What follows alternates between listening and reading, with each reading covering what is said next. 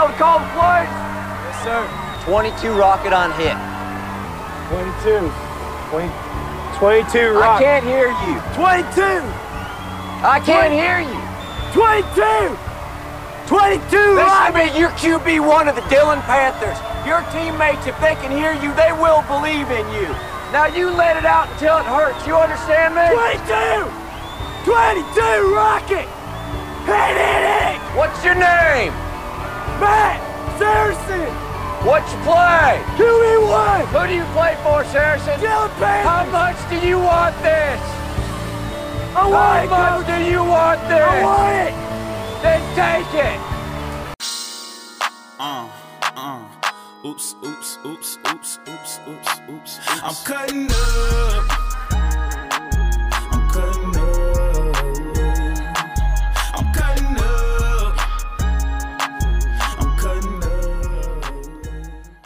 All right, Panther Nation, it is time to pull up a folding chair, turn on the projector, and look over the game film. It is time for four downs. Spencer, where are we starting off with this week? Down number one. Street and Riggins go to Mexico. How do you think this is going to go, Joe? Poorly. Very Super poorly. bad. It starts off pretty poorly, uh, as Jason Street is absolutely shocked to learn that the uh, the miracle surgery office in Mexico is a complete mess. For some reason, this is surprising to him.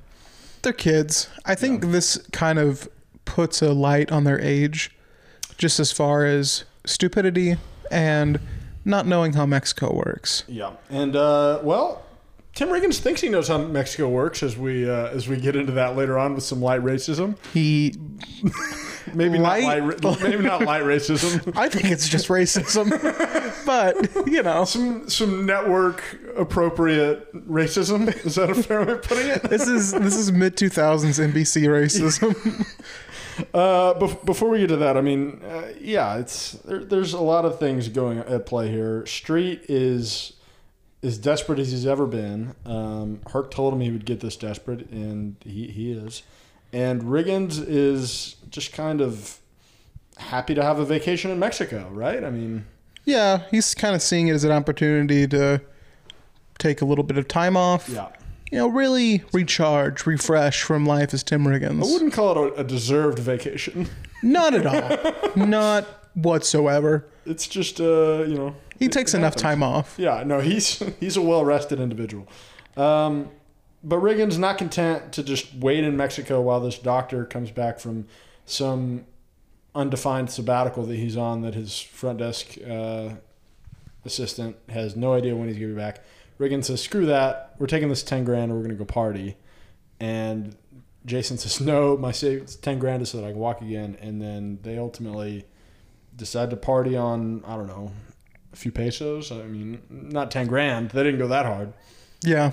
Although I would love to see how much ten thousand dollars where that would get you. In Mexico in 2005, Yeah. pretty far. I think I think you could have a really good spin-off series that would be direct to HBO. I don't think it could be on NBC at all. But I would like to see it. That sounds incredible. Yeah, I want I want HBO to bring this show back and Jason Street and Tim Riggins. You, you bring back the actors and it's their kids just partying partying away in Mexico. That I it's really don't. HBO. I'm really glad the show ended before we saw Tim Riggins have a child, because I, I don't know. I could go one of two ways. Tim's either the best father there ever was, or he's just the biggest deadbeat, and I don't think there's really any room for in I- between. I, kind of feel like there's a small chance. It's not the favorite, but I feel like he just becomes like super Catholic later in life. Yeah, and it's just like like doesn't drink, doesn't do anything. Like having a kid just like shocks him into being not you know sober and all that. No, a few guys like that. Yeah, So it's it's definitely in the realm of possibility. it's it's it's not it's a non zero percent chance. Um, yeah, and then we get to the the racism here. Street and Riggins end up getting approached by a cop. Um, Riggins says, you know, and then Riggins tries to bribe the guy, and that works poorly, uh, or not at all. And then Street has to go bail him out. And then Riggins has the line, quote, It's not my fault we found the only honest cop in Mexico. Funny, but you I know, mean, it's a cheap laugh. it's a I'm not sure that joke leaves the writer's room No. in 2019. It, it gets a gasp in 2020 is what it got from me. oh my god.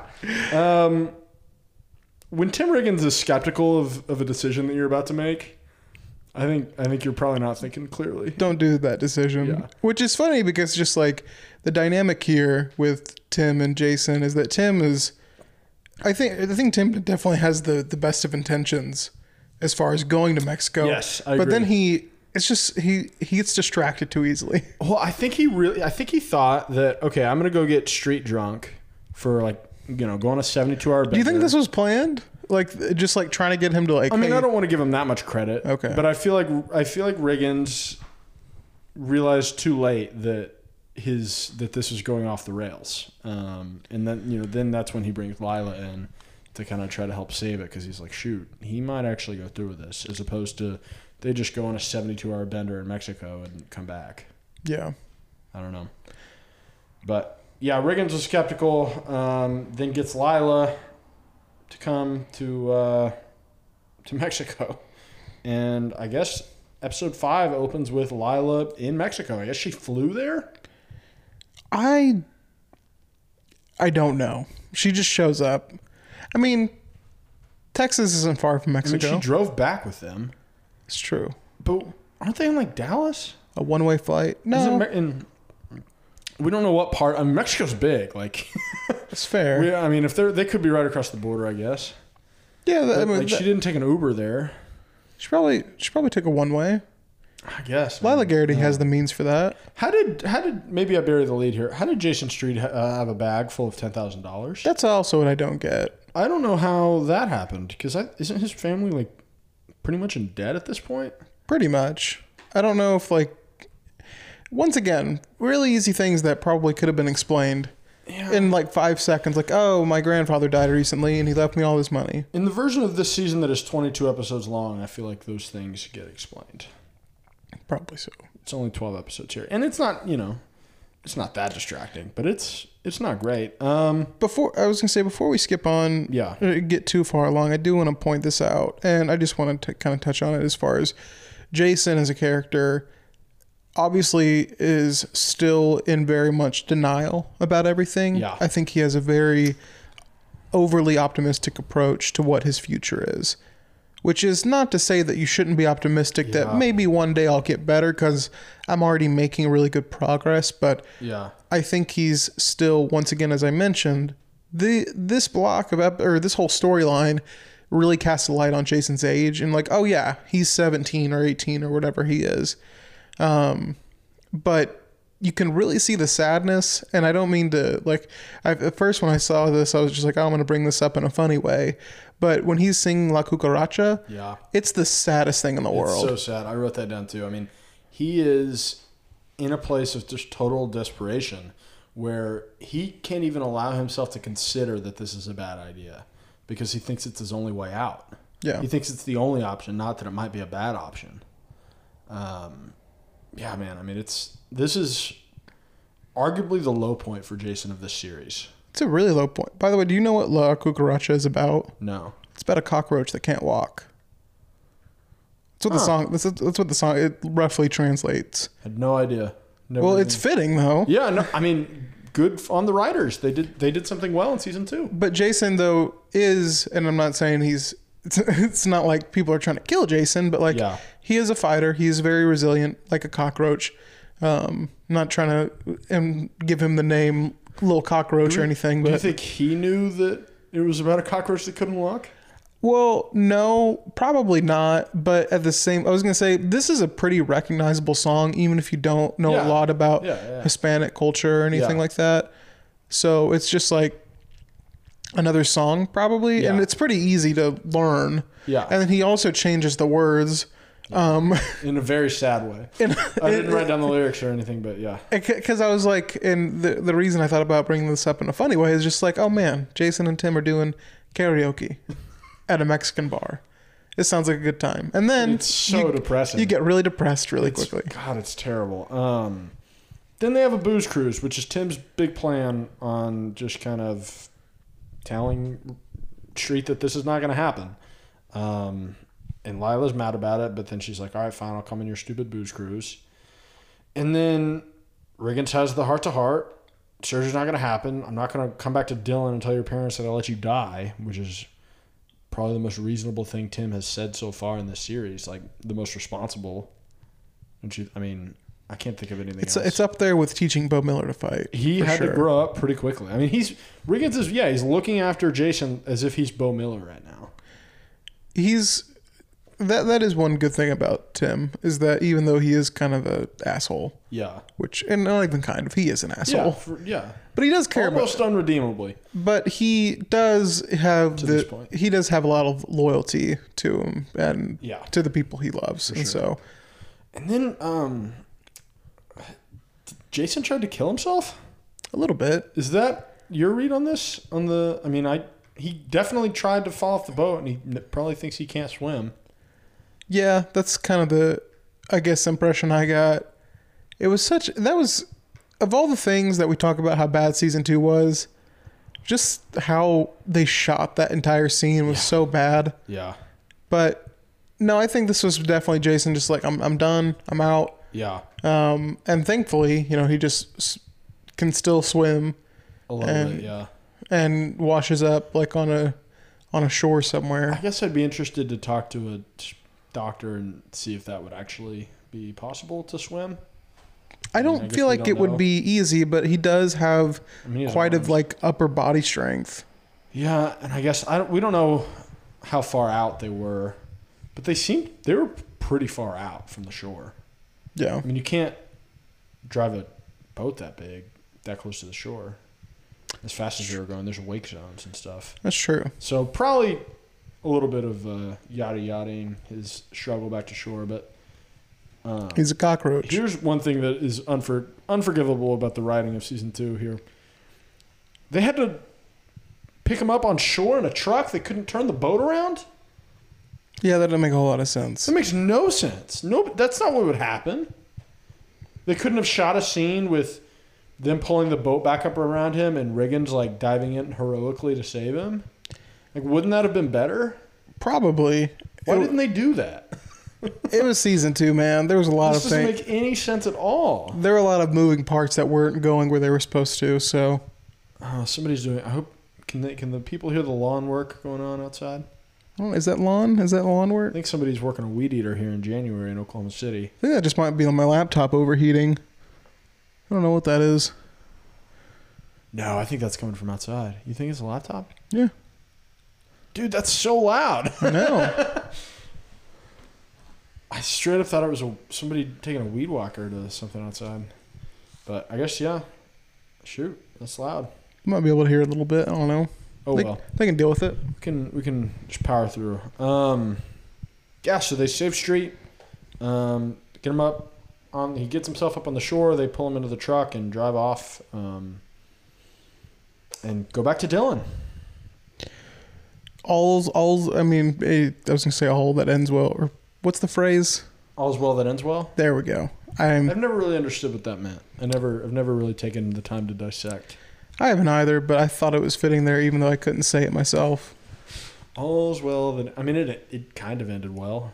It, I mean, yeah, he didn't die. It ended neutrally, I would say, T- uh, Tim accomplished what he set out to do. which was prevent Jason Street from, you know, giving himself debilitating spinal surgery Basically, yeah. and wasting ten thousand dollars for nothing. Yeah, and Yeah. they got to party a little bit in Mexico.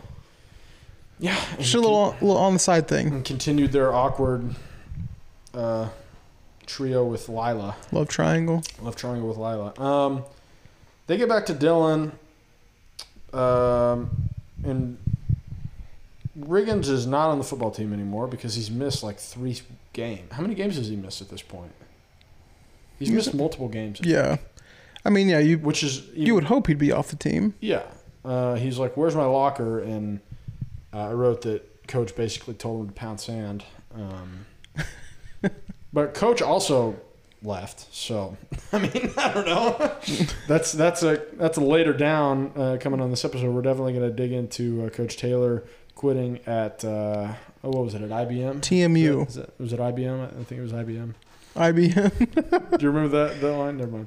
no, I don't. Um, I don't know, man. Oh, what's this quote that I've written down here? I didn't attribute this, but I, I think I remember it's. Uh, I believe this is Tami a Tami quote about Tim saying, "I'm going to be squeezing his testicles until he's bleeding term papers." Do you remember that? I don't. that? I don't actually remember that one. I think it was either Tami or it must have been Tami because Eric wouldn't have cared at this point. Yeah, because then he that, it's the scene where he discovers the breast pump in Tami's office. Ah, It's that scene. I don't remember that one. I don't know, man. I'm just here for Tim Riggins, uh, you know, assimilating back into regular life in Dillon. He he needs to get back to normal because I can't handle. He he's just he just kind of spirals and You know what? Everyone else in Dillon except for Coach Taylor completely agrees with you at this point. They all want him back on the team, and it's just not going to happen right now. Um, Coach Taylor's not really letting up. Um, doesn't really, you know, just not not not letting him back on the team yet. So but glad that Coach Taylor is back. yeah. Um, one more thing on street, and then we're uh, then we're gonna move on to down number two. Uh, his birthday party at the end of episode six here is pretty tough. They're watching old highlights, breaking down the game film, as you would have said, as you would say, Yeah. and then he says, "Could have been a dynasty. Then Lila would have been rich."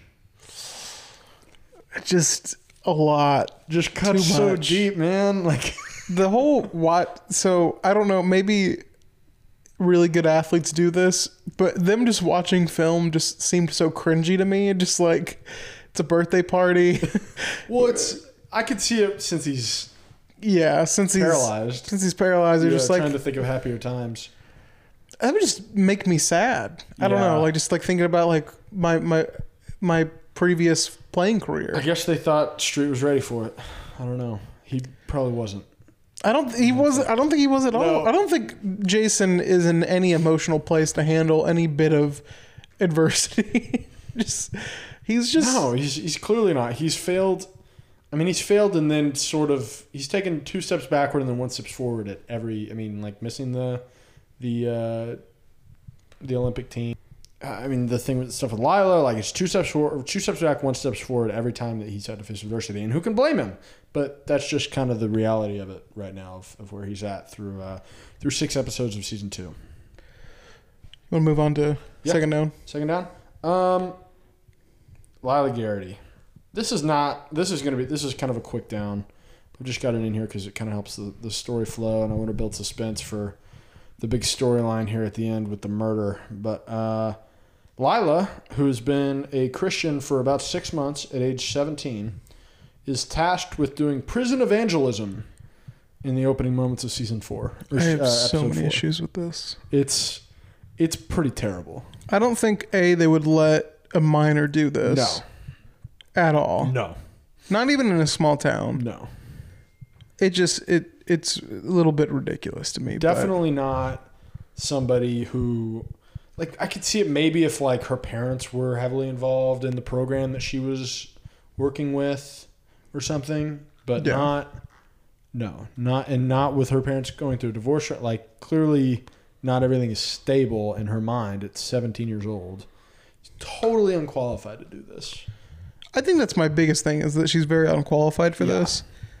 And also I just think once again going back to the minor part of it, she's not in a really I just feel like it's not a very safe thing even though anyone who goes into a prison it's not really like probably a safe thing as far as just like you open yourself up to a Yeah. risk that you don't normally self normally open yourself up to. Yeah, But I don't. Th- I think for liability reasons, you probably wouldn't want a 17 year old girl. there's no way preaching to these to uh, con. I mean, no, there's no way.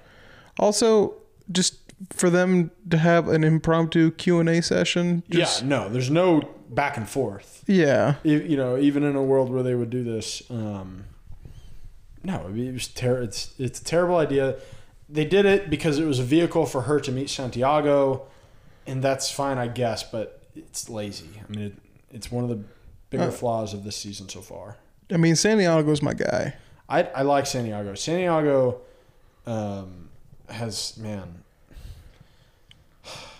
He, I hate what they do with him later in this this block, but um, yeah, Santiago. This is Santiago's introduction into the story. Um, Lila stops him on the side of the road, says, "Hey, get in." What you know, whatever. She's like trying to actually do the right thing, or so she thinks. Um, Which is crazy because I mean she's just like, you know, a person that I think is very self righteous. yeah, and you can obviously tell that obviously like her her mom i think it was her mom or, or both, both her parents really yeah. not very keen on this although i think Well, Buddy takes advantage of it though. comes around yeah well he finds a use as, Yes. as we mentioned buddy buddy likes people that can benefit him Yes. So Pam comes up to well, first Lila asks her mom, whose name is pam Pam, to hire Santiago to like work odd jobs around the house, and Pam is like, hell no, yeah in the nicest possible way, but also pretty sternly. And then Pam makes an error. Uh, she Buddy is not in a good spot with Lila right now. Lila's very upset with Buddy for good reason. Um, but Buddy's going to use this to advantage his advantage whenever Pam says, "Hey, Buddy, fix this." And you know, like she wants to give him a job in the house. Can you believe that? And he's like, "Oh, he wants a job, does he?" And Buddy gives him a job and earns a lot of points with Lila. Um, I don't know. What'd you think about that? um i mean i think that buddy probably gives out too many jobs in the show um he's tried to give out three so far um Er- uh, well maybe four Saracen's dad. Saracen's dad. Who are the others? Uh, well, he tried to give one to Voodoo's. Parent, d- dad, or something. Yeah, Um, that was off screen. I guess you could also count Tyra's mother. Um, oh, yeah, for sure. Yeah, for sure. and then Santiago, I guess. So, three, three on screen at least. There, there's another. There, he he gives that one more job. I don't think we're there yet though. Later in the Later show. in the series, yeah. Um, eight fifty an hour. Not bad in two thousand six. That's about minimum wage now. Cost of living in Dillon's probably Oh. not great. I, I, I did the inflation calculator thing. It's ten eighty. It's almost eleven dollars an hour in, in twenty eighteen. It's pretty good. That's that's fine. Living in Dillon, Texas, you're probably That's- doing all right. That's more than you'd make as you know as a waiter probably. Alamo Freeze, maybe. Definitely more than Alamo Freeze. You're making like five fifteen. That's double what he would make at Alamo Freeze. Yeah.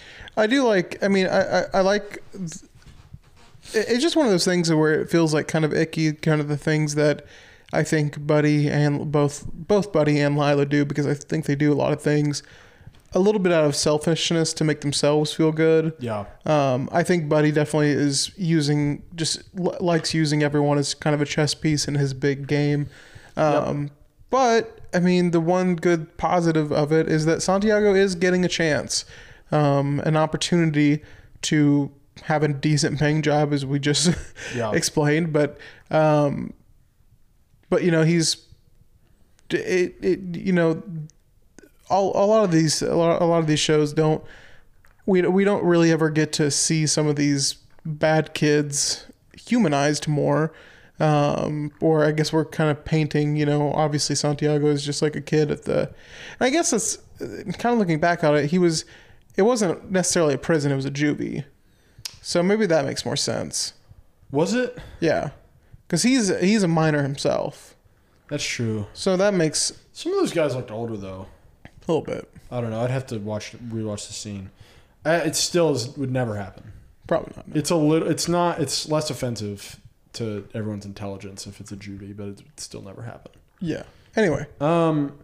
But it's nice to get him to, to see because we, we've seen a lot of bad kids at the show that like I, I don't feel like we ever get to maybe see them develop or see what they could possibly be. Who was um. The kid that fought the guy that I said sucked. Reyes. Bobby Reyes. Bobby Reyes. Yeah. He never really got the, the true development. He was uh, discriminated against, and then turned out they made him the villain, even though he was the, the victim. Not great. Yeah, I do. I mean, I was gonna say on kind of a le- it, this show does has done like an okay job of like trying to show better parts of Tim Riggins, but I think he is an antagonist in a lot of. Or has at least an antag- antagonist qualities to him to the show. Yeah. Um, not that he anyone probably sees him as a villain, but the show at least does it did well with with Voodoo. You got to see a little bit of his own personality because I think he was also supposed to be this kind of like kind of like mysterious antagonist as far as like he's a part of the show and then like he creates trouble. He's kicked off the team or he leaves. He's, he stole Matt Saracen's job, and Matt Saracen's the ultimate hero of the Yeah. story. Um, And we never really get any of his perspective, but I, I do like Yeah. that we're getting more of that from this storyline, Yeah. as far as just like a kid looking for a second chance. That said, uh, I don't think we saw Santiago at all in episode five, but episode six um, essentially opens with Buddy having deployed Santiago is entertainment, uh, as he's tasked with catching pigs in a pit. Not my favorite scene. It's pretty tough. It's it's really tough. I mean, good God. It the racist undertones of this are i mean they're overtones even undertones is putting it nicely i guess I, it's it's ridiculous I can think of a few ways you can make it worse, but yeah, they like they tiptoed that line of like where like we can get away with showing this on TV. God. Not now he couldn't Oh now. no, for sure. i mean goodness gracious this thing i mean there are a lot of things from the mid 2000s that didn't age well like the hangover movies and like Superbad and stuff like that this Well, we don't we don't even get into Superbad. we don't need to. there are jokes in those movies We don't need to disparage the cinematic masterpiece that is Superbad. We don't need to go there. Okay. Isn't there? Uh, we don't have to go there. That's fine. But this, I mean, they they've mostly stayed away from homophobia, or they knew not to touch that. But there are a lot of racist things that would not fly now that have happened in the show, whether acknowledged or unacknowledged, uh, and this is one of them. I, I do think as far because we've talked a little bit about how this show it feels like they have a checklist of like issues. Yeah, And I don't. I, ahead of its time in that way. Yeah, I, I'm surprised there's not like one like LGBTQ storyline. There really hasn't been yet. They- honestly, they were probably told that's the one line you can't cross in 2000. Yeah, but I feel like if this show was made ten years later, there's definitely a storyline about like a football, like one of the football players. Yeah, like, one of the main characters would have either been out or yeah, or closeted gay for sure. and it would have been a storyline about how he like came out or something like Yeah, that, or how he dealt yeah, with I mean, it.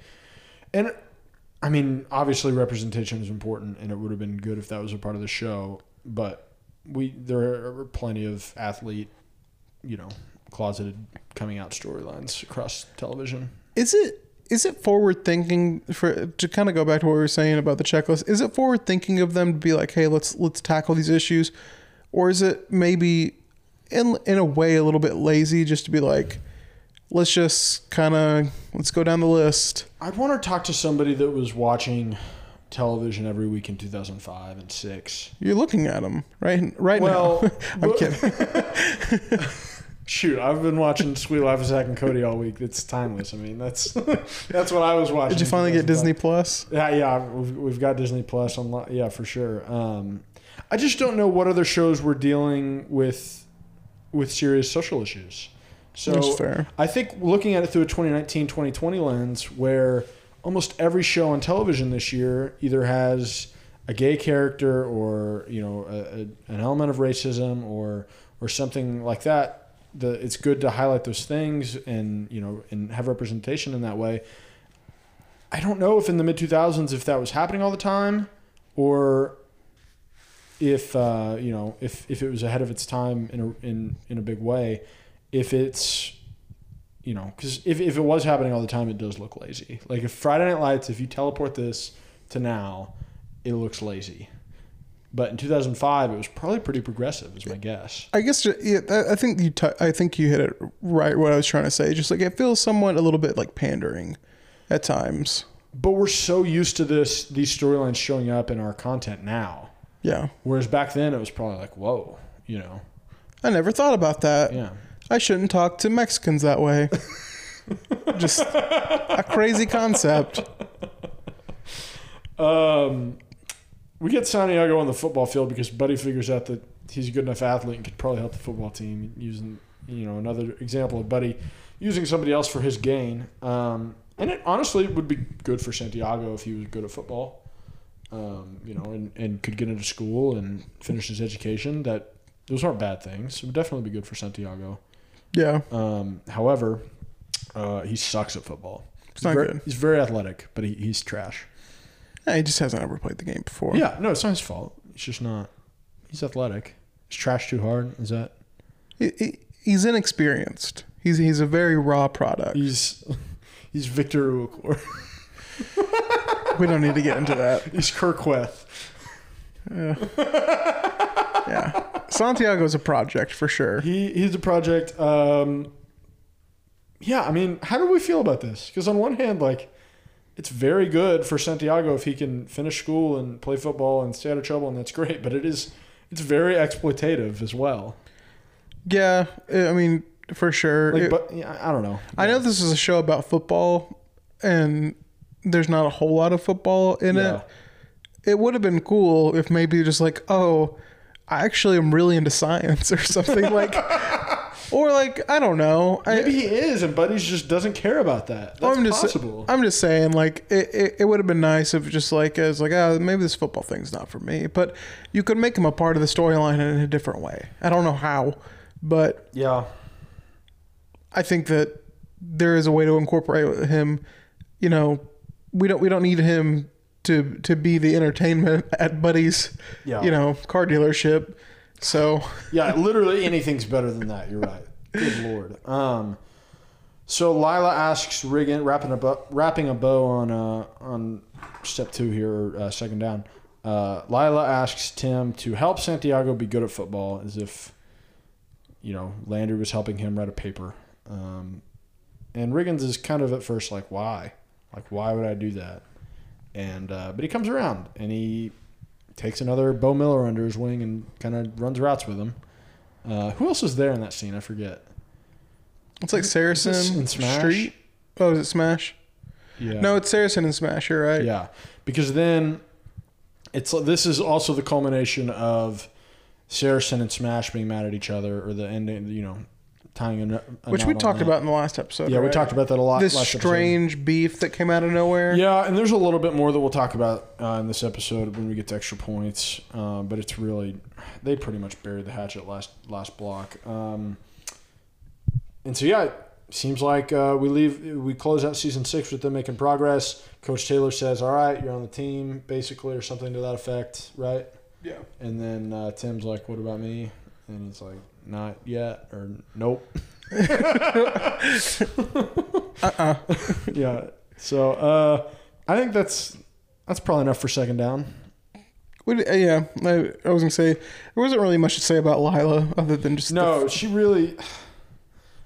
I don't like what they're they're doing with. Her. I mean, she really doesn't have a whole lot to do right now. I mean, this fake evangelism thing that she's on. I mean, like you said, she's very self righteous. She's clearly overcompensating for her sins of season one. yeah. to put it that way. And I don't know. I guess her character right now only serves to link up Buddy, Tim, and Santiago. So, and actually, I don't even remember if Santiago ends up playing or if he does well or not. That'll be a surprise for me when we keep going through season two. But I was gonna say it, it's funny the role reversal because I feel like last season, kind of the things that you were saying about Tyra was that Yeah. she was just kind of given stuff to do, yeah, and I feel like they're work. just I feel like they're just giving Lila stuff to do. They're just like here, go preach, like you know, do something. yeah, And but now Tyra is a very integral part yeah. I would say so. of the That's that's fourth down Of the That's- that's- town of Dillon. That's the money down that we're getting to here at the end here. Um, God, I can't wait to get to fourth down. Let's go. Let's we got to go to third down first though, which is of course uh, this whole mess with with them ousting McGregor and bringing Coach Taylor back from TMU into uh, into Dillon. Do you think there's a world where this could actually happen?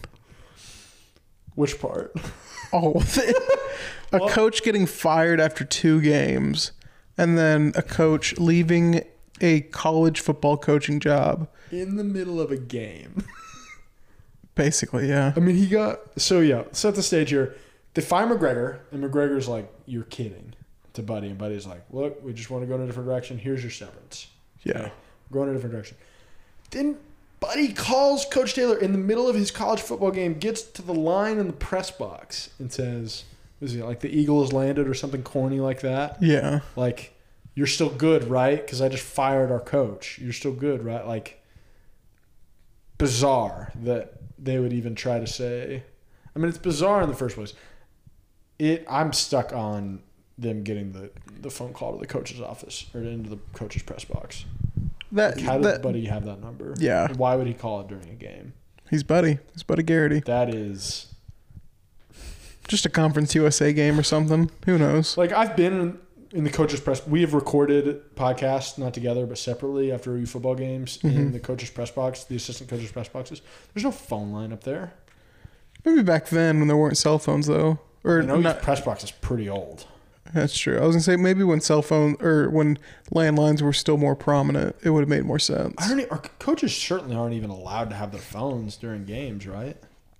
I'm sure the ones in the I'm sure the ones in the press box might You have think? one. I don't know. Who knows? Man, it'd be real easy to get distracted, or I don't know. Could you cheat using a phone up there? After this whole baseball scandal, I'm a little. A little skeptical. Yeah, I'm just like, man, what can you really do with technology? I don't know. Um, yeah, they fire McGregor, and then Eric quits. Tries to, he tries to give his like two weeks notice, and the head coach is like, Eric, leave your keys at the door. This isn't IBM. Like, just go. That Yeah. was the IBM quote that I was referencing earlier. Gotcha. He was like, "This isn't IBM. There's no exit Like, strategy. Yeah, there's no there's no exit plan. Like, just get out, get out of my face. I'm mad at you." And he kind of, I mean, Eric kind of deserves it. He does. I if I could rewrite season two, and I don't know if this makes it better, but it falls a little too perfectly for him to just kind of move in. And I know he has Oh, the, that would never happen. Yeah. To to like like leave the job, get the get the head coaching job right back. But if I could rewrite season two, I think how I would have done it, and I don't know if this makes it better, but I would have ousted McGregor. I would have had Buddy lead Taylor to believe that he had his old job back. And then they can't get that to go through. And then Mac McGill has to lead the, the Dillon Panthers Mac first. McGill's just the interim, He finally gets his shot, and it just goes disastrous. and Coach Taylor is what just super dad for season two. Yeah, I would be have great. liked that. Yeah. Like let's build let's build on Tami and Eric's relationship because it's not good right now. no, although Mac McGill, Mac McGill gave some advice. I don't know that. That's I've got that written down as an extra point, but I, I really don't feel qualified to talk about that. So we can skip. We can skim over it. Um, yeah, and then all of a sudden, like McGregor, we get this, we get the lawyers involved, like you said. I mean, it would never happen, and there's just so much paperwork and everything. And but McGregor is apparently fighting his own firing, which I don't think would ever happen. Yeah, you got severance. You got Yeah, he's you've got your severance. You negotiated big check. buyout. They paid it to you. That's it. I mean, that's how they explained it. They didn't say Buddy. Buddy was like, "Look, you don't get your severance. We're firing you for cause." it's just it's hard for me to justify that that would even happen because like the coaching world is so weird with how they handle people losing their job Yeah. that just like I feel like it's kind of anything could kind of go situation. But you know, especially high school football in Texas.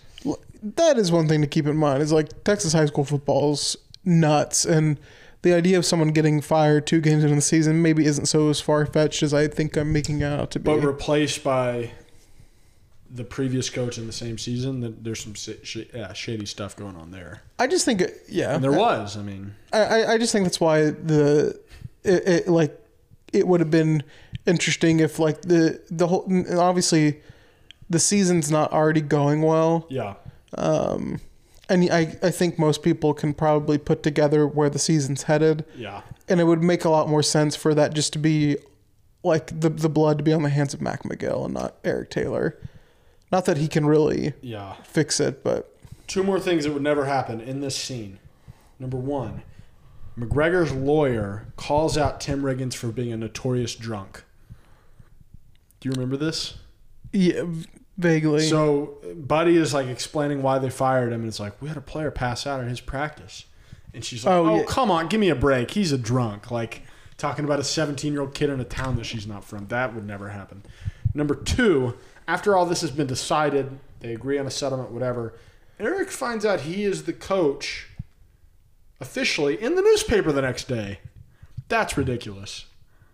Like he didn't know until Julie was like, "Hey, congrats, Dad." I mean, I'm sure he had an idea.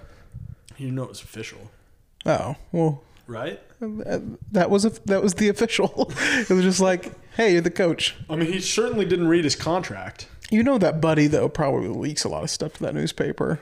That's true. But why wouldn't he just text? I don't know. Um, yeah, but we know he didn't read his contract because his, his salary was light, as we'll get to in episode six.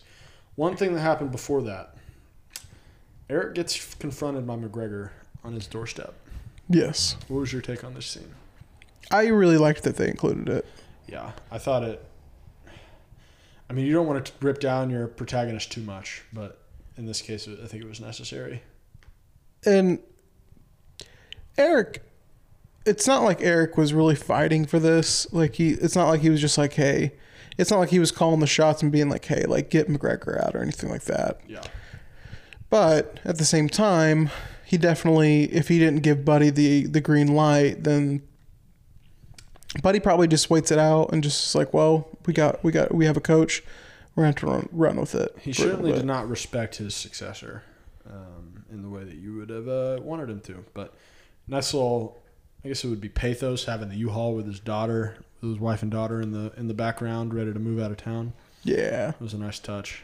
That was good Um, I, I, I do feel for McGregor. I mean, he's, you know, we don't know a whole lot about him other than he's just a very hard nosed, old school coach. yeah, But once again, I think that, and kind of to tie, to tie it back into what we were saying about Santiago, it is nice that we're getting some more uh, humanization of some of these characters, yeah, um, especially su- like supporting guy, or like not even supporting, just like small minor roles Yeah.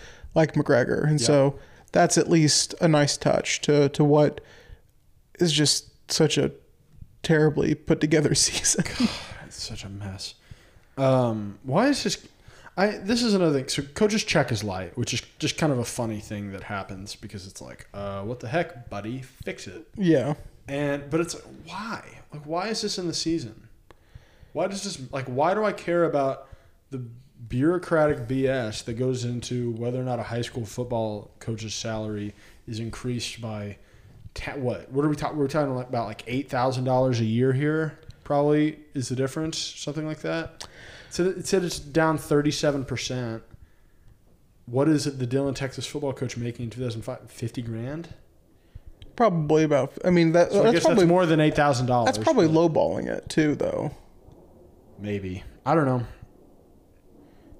I just think that the more you say these really good points, and I want to give you a lot of credit, but like you're right. Like, why do I care about any of this? I don't care. Like, it doesn't matter. It's I mean, kinda pointless. It's kind of funny when Tami's sister makes fun of him for how little money he makes, but Which I think her only purpose in this blog is really just like we got to set this joke up.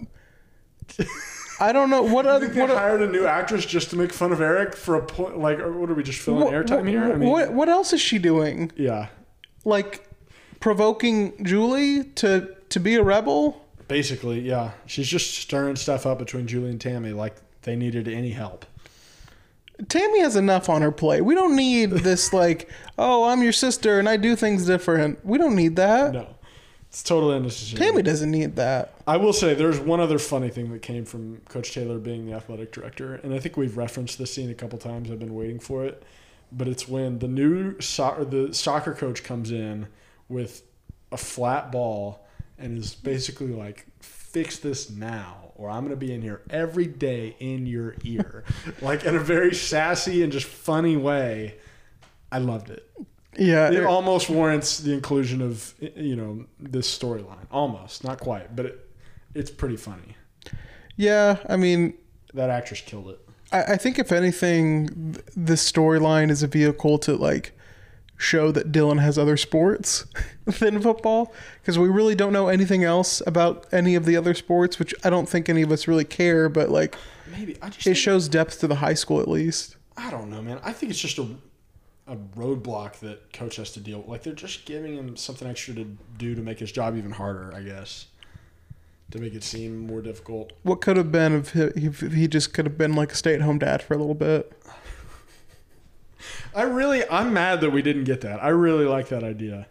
Just super dad Eric Taylor, just coming in, getting mad at Julie for calling it a blob and all this. I think. Well, I was gonna say I think there could be like some serious like development there too with like him and Julie. Yeah. Um, he probably could have worked privately with Matt. Like we could have, because I really love the Matt Eric relationship, even though it can be awkward and cringy at times, which there is a part. Um, My chump. yeah. um, but anyway, I- there, there's a lot of different ways you could have gone, but season two, as we just all know, just not great. Um, the other line that I don't want to forget here is after that soccer coach leaves, Mac and coach are just kind of looking at each other. And Mac says, I hope they're paying you a ton of money. I man, I would. I, I know it's kind of a normal thing at the high school level. At small schools, like the football coach is usually also the athletic director, um, because that is how you get. or, yeah, one of the coaches is, yeah. Well, I think it's how you get around paying them a lot of money. Yeah, that's true. Um, but that just seems like way too much responsibility. Um, that's going to do it for third down. You Fourth wanna down, baby. You want to get into the thick of it? Oh yes. The murder of it all? Oh, where does this storyline pick up in episode? Do we get anything in episode four? Yes. Uh, Tyra gets called in for questioning, um, but it was just because they had found the body, and they were like, "Is this the guy that was messing with you?" And she was like, "Yes." And she's about to just spill her guts, and they're like, "Okay, thanks, you can go." She's like, "What?" I don't know. I thought it was nice little. I'm just I'm so ready for like it I, I do feel like at times with this whole plot the show can't decide how serious it wants to be. And sometimes when we get into the murder part of it, it just is just like it feels like the show becomes black and white and it gets very Very tense. very tense and I'm just like and murder is very tense. Yeah. Um, but no, it Tyra is is not dealing with all of this too well. Um, neither is Landry. Neither Landry's got a little bit of a come up here. He does. Landry actually kind of hits a, a high point. I don't know. and then his father completely ruins it for him. Oh my gosh, he just it really he really did it. Um, you want to talk about Landry's locker room speech? What a great speech it was. Did that inspire you? It was shockingly good. Um, Landry was competent on the football field. Um, I mean, it was funny when Coach Taylor asked him, you know, are you okay? If I put you in tomorrow night, are you going to be okay? It's like Coach Taylor, you just asked a murderer if he was going to be cool with playing a high school football game, man. I think he's good. I think he can handle it. He's a cold-blooded killer. He's not cold-blooded. And he deserved it, but like, like I think he can. He's he's probably going to be pretty numb. To, like I think it's going to be fine. But at the same time, it's Landry who's like incapable of putting two sentences together without creeping anybody out. Really, there should be nothing that Landry can't do at this point. He's killed a person. Yeah, I mean, you should be able to. If you're not doing something well, it's not because like you're not mentally there enough to. It's because you just suck. Yeah. It's not because you're scared. Which I mean, him sucking at football would have been a great storyline. Just they make him way too good. I I, think. well, I wrote down. I think there. So he ends up his big play of the game. He, um, well, I guess he had a couple of big plays, but the first one he forces a fumble. He's playing receiver or tight end or something. He forces a fumble after a pick, and that is, I think, the most believable thing that he could have done correctly. Like he's not gonna, he couldn't have caught some like amazing catch at that point. Like he's not gonna make a shoestring catch or you know, but he could probably force a fumble after a pick. The only other thing that I think would have been acceptable is he, he probably could have drawn a pass interference call. I think Oh, that would have worked. big worked. time. Yeah, We give the show a lot of crap for bad football logic, but that was good football logic making that decision like, hey, how can we move the ball down the field without actually having Landry catch it? Yeah, they didn't want to make it too too. Un- this is the one time they were like, let's show some restraint on how believable this is. Um, I will say, bad football logic. They advanced the ball on an onside kick, which you can't really do, right? No, you can't. Yeah, I don't think you can do that. Um, but yeah, Landry wins the game. Well, I guess Smash Smash ends up with the winning touchdown. The bad football logic is like how everyone's like chanting Landry at the end of the game as Yeah. if they have the wherewithal to be like, that was a really good, that was a smart heads up football Yeah, play. Land- Landry is the unsung hero, but he's you know Smash would be the one getting uh, his name changed in that in that case, I guess. But I'm not saying football fans are dumb. I just think that I just think that most people don't look at it that way. Like because because I can tell you who made a fumble recovery and you know who had a good play, but like I c- can't always tell you who the lead blocker was or anything Yeah. like that. yeah. So Um, but Landry gets the the Kings welcome back at the diner uh, after I think they were at the diner after they win the game. Um, but Tyra is sad. I skipped over a part, I guess. I must have forgot to color code it in my notes. But Landry's dad basically confronted Tyra uh, before the game and was like, "You better break up with my son now because I know what you two did." yeah. Do you think he's doing this more so just like to not implicate the two of them? Or do you think he just doesn't I think he just thinks Tyra's up to no good. I was gonna say that that that was the other part of it. I was like, or did he just think that like Landry's life has gotten worse since Tyra's entered it? I think he was skeptical skeptical from the beginning, and then he realized, oh shoot, my son, you know, they somehow committed murder together, like they're bonding over this in some weird way, and was just like, I'm out, like I'm I'm ending this now before this gets worse. Yeah, I mean, I think I don't know. I guess it just like in my own head, like I can probably talk myself into thinking that like the more distance there is between them, probably the better. Yeah, I mean, especially if there's going to be an investigation. And Yeah. he, he knows that. Like he, if if they call in Tyra for questioning again, and she's like, "Yeah, my boyfriend Landry," and they're like, "What kind of car does Landry drive?" Like then they start putting together some pieces really quickly. Maybe it's like a two birds one stone situation Yeah. where he's just like, she's trouble, but also like I know how these things go and I know how to cover things up. Well, he killed the whole flock of birds later on, uh, as he finally gets Landry to uh, to admit it. Basically, um, you know, kind of. I mean, Landry basically confessed. Yeah. You know, said it was self defense, and he's like, "Oh no, Landry, I don't know." He like kind of confronted him in the garage. I got some Breaking Bad vibes, like the uh, in the garage scene. I know this is before Breaking Bad, but I don't know. Maybe Break- Tread lightly. oh my gosh, Walt Whitman. It was Walt Whitman, right? Um, WW. But low key, could this all could have been avoided? And it obviously takes a big chunk out of season two. But Landry could have just called his father after he killed that guy and Yeah, been like yeah. and been like, Hey, Tyra, who I was going on a study date with, uh, was being attacked. And I defended her and I think I might have killed a guy. And I Right. think he would have been like, Oh, that sounds like self defense yeah, let me come to the crime scene. Don't move. they should have just yeah called the cops or called his dad from the very beginning. We talked about that a little bit last I know. week. I, think. It's just I mean, they thought they were taking him to the hospital, but then at that point, you're way too guilty, and all your evidence in your favor. I mean, they just they. I mean, they didn't have to dump the body, but Just really dumb they arrived at that conclusion. But yeah, no, they just they just totally made mistakes. But then Landry's dad, honestly, man, what more could you want? I need a spin-off show about Landry's dad and how much how many up how many crimes. murders he's covered up. He has done this before. that much is clear. he knew he was like, "All right, Landry, you're driving my car," or I'm, I forget who drove what car, but like, Well, they took separate cars so they Yeah. could drive back together. yeah, that's what I'm saying. So like, you're driving my car, I'm taking this car, or whatever, uh, vice versa, and you're following me. Get everything out of your car. They lit it on fire.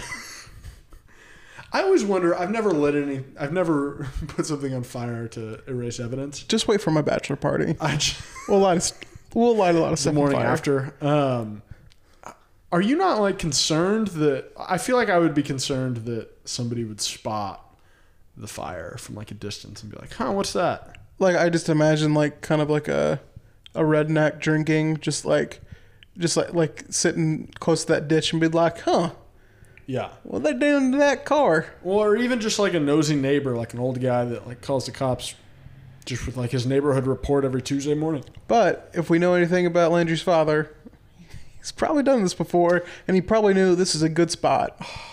He's been to that spot, but I mean, he's done this before at least once. That much is a fact.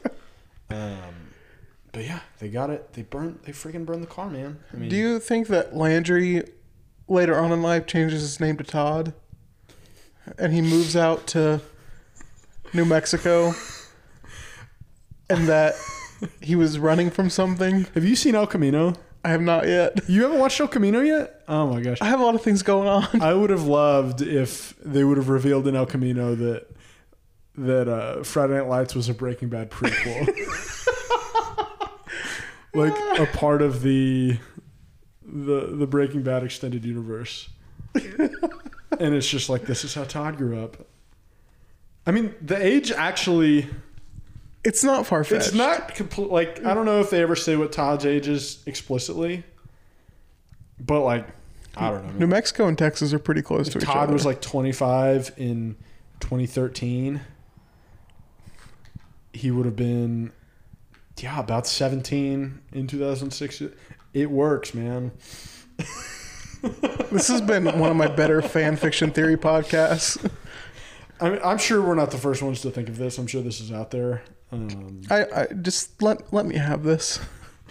or is this a, is this could also be a prequel to the Black Mirror episode that Jesse Plemons is in? I still USS need to watch Black Mirror. Oh, you, you haven't seen any Black Mirrors? There's some good ones.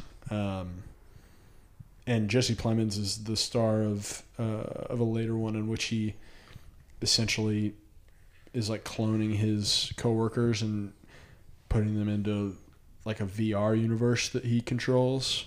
It's very weird. Yeah, it There's does some- sound like that. It's good, but it's I mean, it, it's it's weird. Um, I guess that's all. I That's mean, it. They, they burned the car. Um, It's kind of done now, right? Like, it's basically over. what do you mean? The murder, Murder? the murder I don't storyline. remember where it goes from here. The- um, okay, so let's uh, just act like we haven't watched the show before. Yeah. it has to be over, right? There, there's no more you can go off of this, other than maybe some I Landry. mean, Tyra is still guilty as hell in her mind. yeah, I was And gonna say, I guess Landry still has to deal with the fact that his dad now knows that he's a murderer and that even worse, he lost his grandfather's watch. yeah. That was a joke. Another thing in the show that I don't care about. It it puts him at the scene. I just We have to get payoff for that. It can't be over. We haven't gotten payoff for the watch thing yet. That's true. I just imagine, like in the writers' room, they're like, "Ah, we're gonna go on strike soon. Just say his watch got lost. just like, can we go to lunch already, please? We're gonna be striking soon. We don't What's need funny this." Is his dad connected him back? The watch is like out there. I mean, they didn't find the watch, right? That wasn't a thing that I'm forgetting about that confrontational scene. I don't know. I think that's something we're gonna have to to keep keep our eyes on as we continue. I don't remember. I'm not trying to. Um, the extra point this extra points this week are pretty weak, to be honest with you.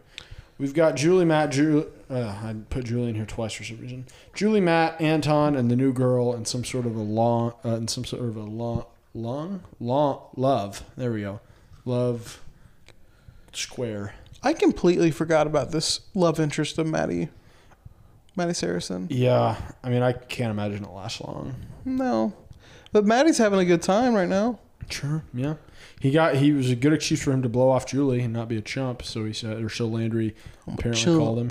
I wish we would have gotten the scene where Landry was like, "You're a chump if you go out with Julie again." Yeah. We didn't. That that happened off Of all the things that we didn't get, we didn't get that scene. I, I just want to see Jesse Plemons saying, "Matt, you're a chump." Like, I am a chump. um, I don't know. I thought that Julie was just an absolute terrible person in this block. Um, She's a terrible person in this season. Yeah, so far, all six episodes. She refers to her new baby sister as a blob um, and is mad when It's kind of funny. she gets woken up. It's rude. Her mom needs support. And then, like, throws a fit whenever her mom won't take her drive, do driving lessons or whatever. She's terrible at driving after Eric takes her. Um, it's just a total mess. She gets very jealous whenever Matt has this new new interest. Um, oh, and she gets super pissed at Anton, and Anton is obviously a terrible person the entire time. Is he terrible? Am I forgetting something? Well, he forgot about their date. That's not great. Yeah, I just think he's just like kind of a She's kind of aloof. yeah. He just kind of he's he comes he comes off as like just a dumb stoner kid. Yeah. Which she like gets very freaked out by the drugs and alcohol and was like, shoot, my mom was right. What did the mom tell her? She told her about Doug Odom. I don't remember what the warning specifically was, I don't know either. but I just think that like Julie had this idea of him at the pool that is not him in reality at all. no. And she had that reality shattered because he treated her like a toddler and then they still ended up having a relationship. And then she had it shattered again and wanted to go back to Matt. Matt was like, no, I ain't no chump. Uh, no chump. and bailed on her. Um, I think they end up back together, although maybe not.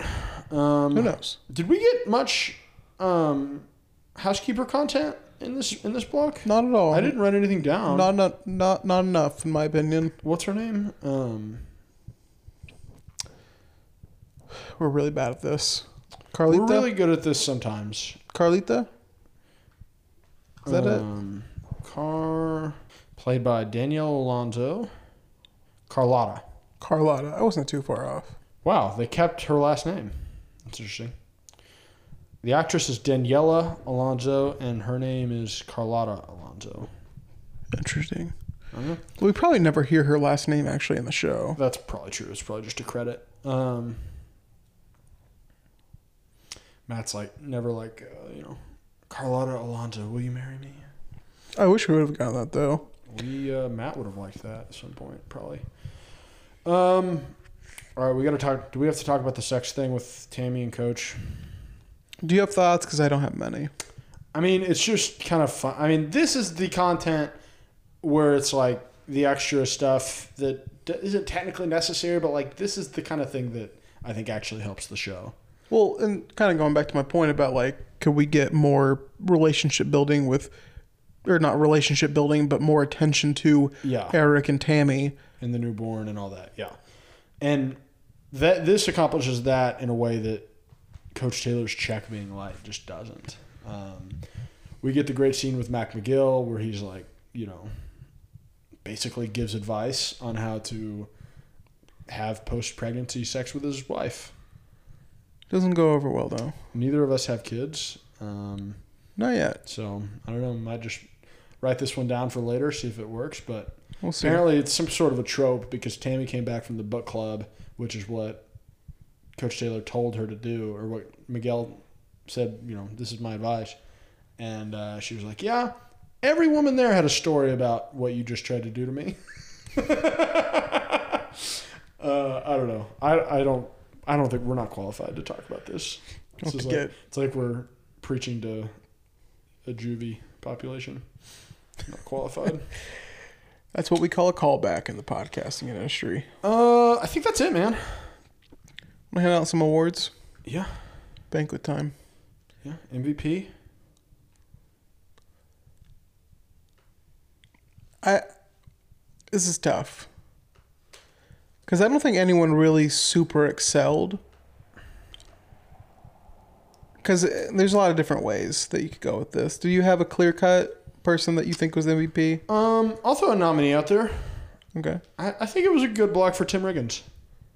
Yeah, I didn't. I thought about throwing that out there, but I thought you'd shut it down. Well, just Tim has set the bar so low, and everyone has set the bar so low for Tim, but he he clearly hurdled the bar. He he didn't let Jason die. On mul- multiple times, Jason could have died, and he didn't. He didn't allow that to happen. Although he did let him jump out the back, kind of. But they went back and got it. It was, worked out. All's well that ends well, right? yeah, he's a, he's a little racist in this block, but maybe should that negate his candidacy for this? You know, if NBC is willing to air it, who are we to decide? I think that's a bad way to live life, but teach his own. Um, I don't know. He he then he also helped Santiago when he didn't have to. Um, you know, he sort of helped things with Smash and Matt. He's kind of being humble about this thing with Coach Taylor. I don't know. I mean, Coach Taylor's not the MVP. McGregor's not the MVP. Tami, I guess. Saracen, Um, I didn't think he he wasn't in it enough. I don't think. Landry. Hmm. Landry or Landry's dad. Landry's dad is kind of a stealth candidate.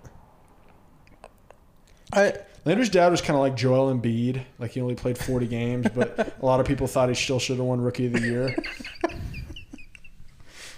that's a good way to put it. well, like he burned a car to cover up his son's murder. So I, I'm still not over him basically cock blocking Landry. I'm just a little upset about it. Tyra was so mean in that scene. She played it off very well. I was gonna say I don't want to say Tyra was the LVP, but like, She wasn't. No, she did her job. but God, she didn't have to go that far I think she did. to like really end it. Yeah, I guess. I think she did. Um, I'm cool with going with Landry or Landry's dad Let's give him a co MVP, MVP. father son duo. Yeah.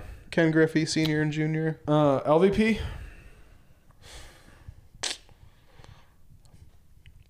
I feel Is like it- Buddy was very manipulative. I was gonna say I, th- I think it, I think it might be Buddy. I mean, Buddy didn't do anything too super egregious, but he's just like very, just like a fake person living a fake life. He's a used car salesman.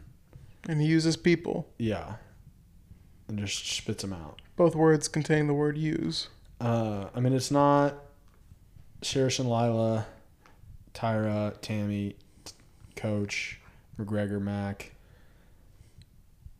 Smash. It's not Smash. Uh, yeah, I think it's. I think it's. It's uh, kind of a weak LVP class, but I think you give it to Buddy. This was not my favorite episode block. No, it's not my favorite season. Yeah, I mean, yeah, You're kind of looking at you got to look it through that lens as well. we've got a lot of things we've talked about here. Um, yeah, so I think it's. What, what did we just agree on? Um, Well, we gave Buddy the LVP, and we Buddy. gave Landry and Landry's father. Uh, any other awards? Uh, I don't think there was a cringy pop culture reference. I don't remember a monologue. IBM. Yeah. Oh, I don't know if that's pop. Was IBM that big in 2005? Feels like it was bigger then than it, than it is Yeah, now. that's that's fair. Yeah, I could I could see that. That's fair. Um, we should add an award for season two. It's just like the most absurd, unrealistic thing that would never happen that just doesn't matter to the plot of the show. I mean, there was there, there was a murder, and I, I think there's that probably isn't even number one. Well, again, just the most unrealistic thing ever is him calling Coach Taylor in the middle of a game and getting to like this hard line at the TMU press box. Yeah, that's kind of unforgivable. Like that's just late. like why? so it bothers me way more than it should, and I acknowledge that. But uh, Buddy's like a, a old Joe Goldberg from you. He just has his ways. Are we gonna? You is our next podcast. I think. I think we're gonna after we do the after we finish all five seasons of Friday Night Lights, we're just gonna transition into you. I don't think the the the, the two like full white and semi white males are probably the best people to talk about you. I don't think it. Race is not really a factor on that show. I don't know. I just if it, the, I mean, I feel like it's much more gender than racial. We- We, we- should definitely have a woman on. we should have Paige and Alyssa. Yeah, like a little round the table four of us. Yeah. The- This is. Are, are you th- caught up? This is the most. Yeah, I am. You're man. This is I the was most- so happy. I was gonna say that would be the most on-brand thing for me and you to have a double date where we do a podcast with our significant others. Skype date once uh, once Paige and I move. No, it's. I want to talk about you right now, but I feel like we're, we're gonna lose people, and the people that care about you probably don't want it spoiled for them. So, um, you know, if you want our takes on you, our Twitter, you know, our DMs are open, our mentions are open. Um, Matt Saracen over Thinking Award. Mm, I don't think there really is anything. Matt Saracen I mean- asking Tami Taylor, "Do you think I'm a chump?" Yeah, It's usually just Matt Saracen. it's yeah. we did a I did a terrible job naming that award because it's usually just Matt. Well, no, I think that means you did a good job naming the award. to be honest with you, um, insult of the week. I don't think there's really. I don't know. I mean, I don't remember the verbatim quote, but Tami's sister getting into Eric about how little he makes was funny. Um, let's see. Is there anything that I wrote down? This isn't a insult, but Tim, after getting arrested in Mexico and getting bailed out, you know what his parting words were? No. Cheers, go Cowboys. That's what he said as he left the, the jail. I'm betting he's not the only one. There was another thing that Smash said, and I don't have any context for this, which makes it better somehow.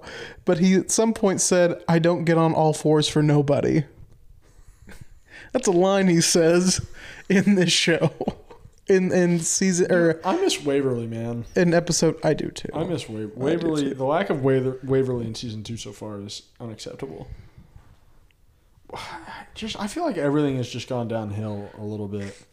Just to kind of pull back on season two so far, like I don't feel like the performances have been as good. The writing has been horrific, and like we knew all this, right? we, we knew going in. Seeing it is still a little disappointing, and I'm. It also makes me excited for season three because I know it does get better. yeah, th- there's light at the end of the tunnel. Yeah. for sure. But it's a tunnel. It's a, it's a long tunnel. It's it's a cave for a little. I mean, there's. you just kind of gotta. Have you seen Chernobyl? Mm-mm, not yet. No, I can't. I don't know. There's a part where like they have to like wade through dark waters to fix the nuclear disaster. It's totally dark and their flashlights go out. I'm assuming there's more burning cars in Chernobyl than there is Friday Night Lights. Burning cars. I don't know about that. Oh. I don't think so. It's not like the whole city wasn't on fire or anything. Oh, okay. There's definitely more death in like Yeah, I would I would assume so. Yeah. No, it's definitely darker uh, in Chernobyl. But all right, man. You want to wrap up? Let's do it. I think uh, I think that's all I've got for this week. We'll be back uh, next week for season or for season two episodes seven through nine. Yeah, we're getting pretty close, right? Yeah, we've got two more episodes left in season two, and then we'll do a season two recap uh, at the end, just like we did with season one. I'm excited for it. Yeah. All right, Spencer. This was good. This was a good time. Thanks, uh, thanks, Joe. Thanks to everyone out there for sticking with us. Make sure you're subscribed to the podcast, available on all major podcast platforms. And if you would like, leave us a five star rating on uh, the Apple Podcast app. It helps get the word out about the show, and we appreciate you tremendously for doing it. So, with that being said, for Spencer Davis, my name is Joe Bettner. Clear eyes, Full arts. cannot lose.